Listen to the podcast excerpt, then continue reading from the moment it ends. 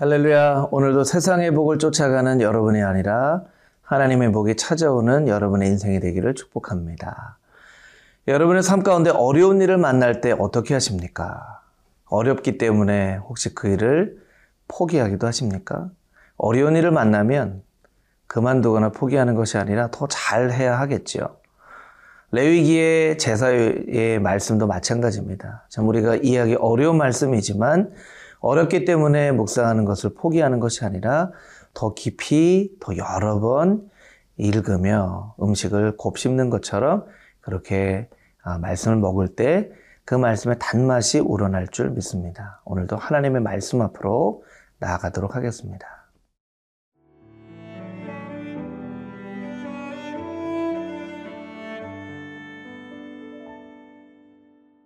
레위기 2장 1절에서 16절 말씀입니다. 누구든지 소재의 예물을 여호와께 드리려거든 고운 가루로 예물을 삼아 그 위에 기름을 붓고 또 그 위에 유향을 놓아 아론의 자손 제사장들에게로 가져갈 것이요 제사장은 그 고운 가루 한 움큼과 기름과 그 모든 유향을 가져다가 기념물로 제단 위에서 불사를 지니 이는 화제라. 여호와께 향기로운 냄새니라. 그 소재물에 남은 것은 아론과 그의 자손에게 돌릴지니 이는 여호와의 화제물 중에 지극히 거룩한 것이니라. 내가 화덕에 구운 것으로 소재의 예물을 드리려거든 고운 가루에 기름을 섞어 만든 무교병이나 기름을 바른 무교 전병을 드릴 것이요 철판에 붙인 것으로 소재의 예물을 드리려거든 고운 가루에 누룩을 넣지 말고 기름을 섞어 조각으로 나누고 그 위에 기름을 부을지니 이는 소재니라. 네가 냄비의 것으로 소재를 드리려거든 고운 가루와 기름을 섞어 만들지니라. 너는 이것들로 만든 소재물을 여호와께로 가져다가 제사장에게 줄 것이요 제사장은 그것을 제단으로 가져가서 그 소재물 중에서 기념할 것을 가져다가 제단 위에서 불사를 지니 이는 화제라. 여호와께 향기로운 냄새니라. 소재물에 남은 것은 아론과 그의 아들들에게 돌릴지니 이는 여호와의 화재물 중에 지극히 거룩한 것이니라.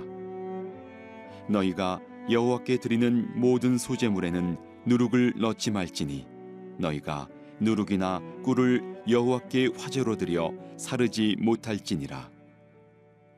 처음 익은 것으로는 그것을 여호와께 드릴지나 향기로운 냄새를 위하여는 제단에 올리지 말지며 내 모든 소재물에 소금을 치라 내 하나님의 언약의 소금을 내 소재에 빼지 못할지니 내 모든 예물에 소금을 드릴지니라. 너는 첫 이삭의 소재를 여호와께 드리거든. 첫 이삭을 볶아 찌은 것으로 내 소재를 삼되 그 위에 기름을 붓고 그 위에 유향을 더할지니 이는 소재니라. 제사장은 찌은 곡식과 기름을 모든 유향과 함께 기념물로 불사를 지니 이는 여호와께 드리는 화제니라 오늘 본문의 말씀 1절부터 10절까지의 말씀을 아, 묵상해 보겠습니다. 오늘 본문 말씀은 소재에 관련된 말씀이죠. 소재는 곡식으로 드려지는 제사입니다. 영어로는 grain offering이라고 하죠.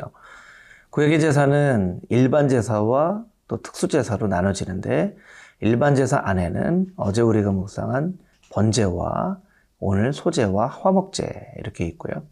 또 특수 제사, 의무적으로 드려져야 되는 제사는 제사는 속죄제, 속건제가 있습니다. 이 소재에 대해서 우리가 꼭 알아야 될 말씀이 2절 말씀 가운데 있는데 우리 1절, 2절 말씀을 한번 다시 읽어보도록 하겠습니다. 누구든지 소재의 예물을 여호와께 드리려거든 고운 가루로 예물을 삼아 그 머리에 기름을 붓고 또 그 위에 유향을 놓아 아론의 자손 제사장들에게로 가져갈 것이요 제사장은 그 고운 가루 한 움큼과 기름과 그 모든 유향을 가져다가 기념물로 제단 위에서 불사를 지니 이는 화제라 여호와께 향기로운 냄새니라. 소재를 드릴 때는 그 모든 곡식을 다 태우는 것이 아니라 한 움큼과 기름과 유향을 가져다가 기념물처럼 드리라 라고 말씀하고 있습니다. 이 기념물이라는 말씀은 구절에도 반복하고 있는데요. 이 기념물이라는 것이 의미하는 것은 기억하실 만한 제사가 되게 해라 라는 것입니다. 어제 우리가 번제의 말씀을 묵상할 때는 하나님께서 뭐라고 말씀하셨죠? 하나님께서 받으실 만한 제사가 되어져야만 된다. 어제는 받으실 만한 제사가 되어져야 한다라고 말씀하셨다면 오늘은 기억할 만한 제사가 되어져야 한다라는 것이죠. 우리가 하나님 앞에 서 있을 때 나중에 나아갈 때 하나님께서 말씀하신다는 것이죠. 너희가 드린 그 제사를 예, 예배를 내가 기억하고 있다. 그래서 사도행전 10장 4절 말씀에 보면 고넬료의 기도와 구제가 하나님께 기억이 되었다. 이 기억이 되었다라는 것이 이 소재의 기념물로 들었다라는 뜻이 됩니다. 또 소재의 내용을 보면 4절부터 6절 말씀을 보면 화덕으로 구운 것으로 소재의 예물을 드리기도 하고 5절 철판에 붙인 것으로 부치개처럼 붙인 것으로 예물을 드리기도 하고 7절에 보면 냄비의 것으로 국처럼 냄비 안에 들어가 있는 것도 제사를 드릴 수 있었다는 것이죠. 무슨 뜻입니까? 화덕이나 철판이나 냄비. 일상생활에 관련된 것으로도 하나님 앞에 늘 예배를 드릴 수 있도록 하여라 라고 하는 것이죠. 이것이 의미하는 것은 일상의 예배를 의미하는 것입니다.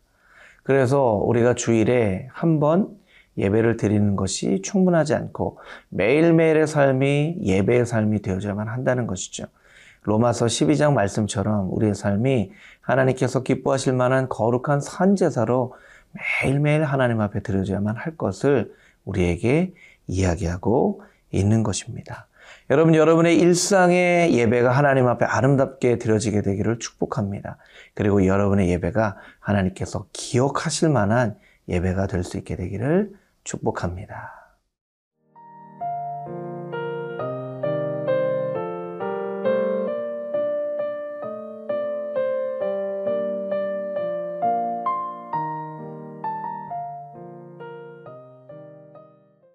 본문 11절 말씀을 다시 한번 읽어보겠습니다.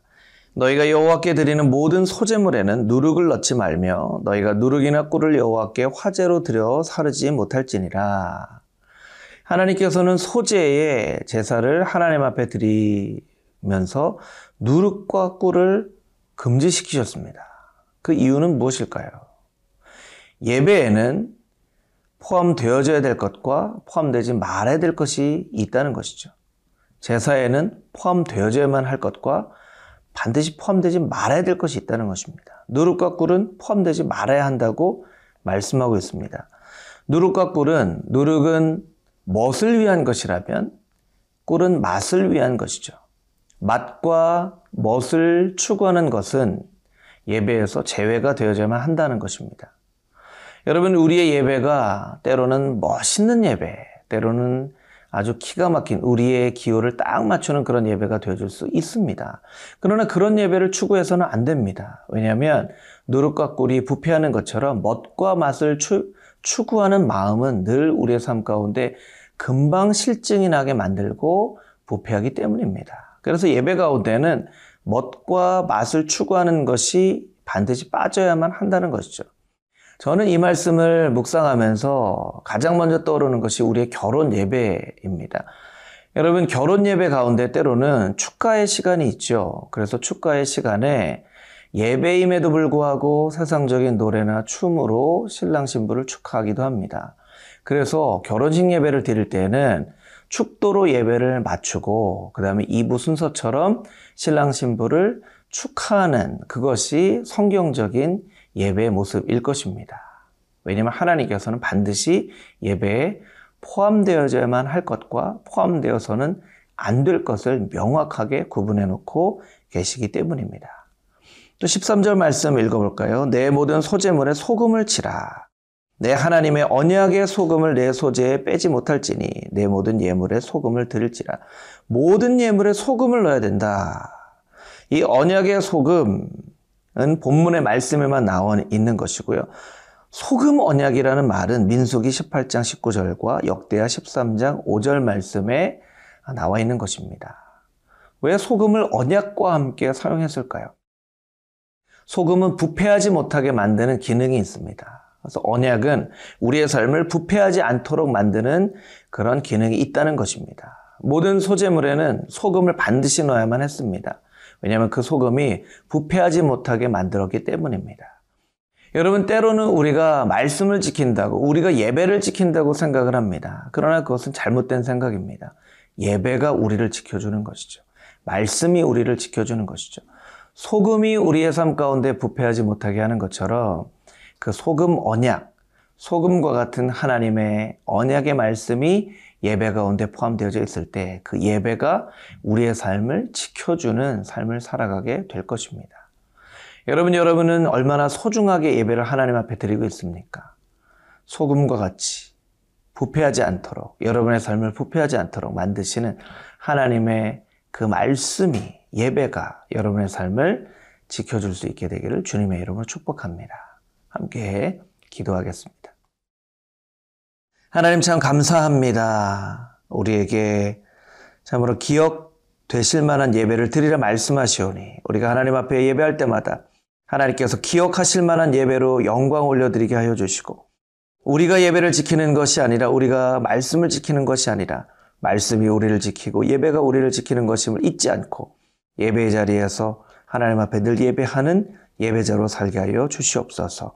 예수 그리스도의 거룩하신 이름으로 기도합니다. 아멘.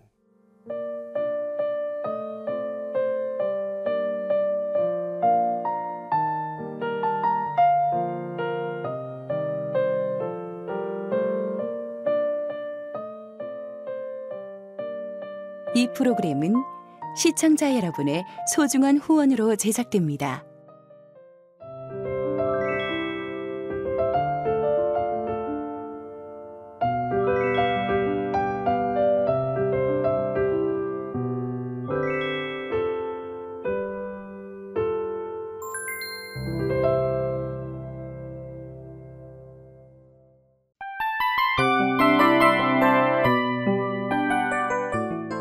이 프로그램은 청취자 여러분의 소중한 후원으로 제작됩니다.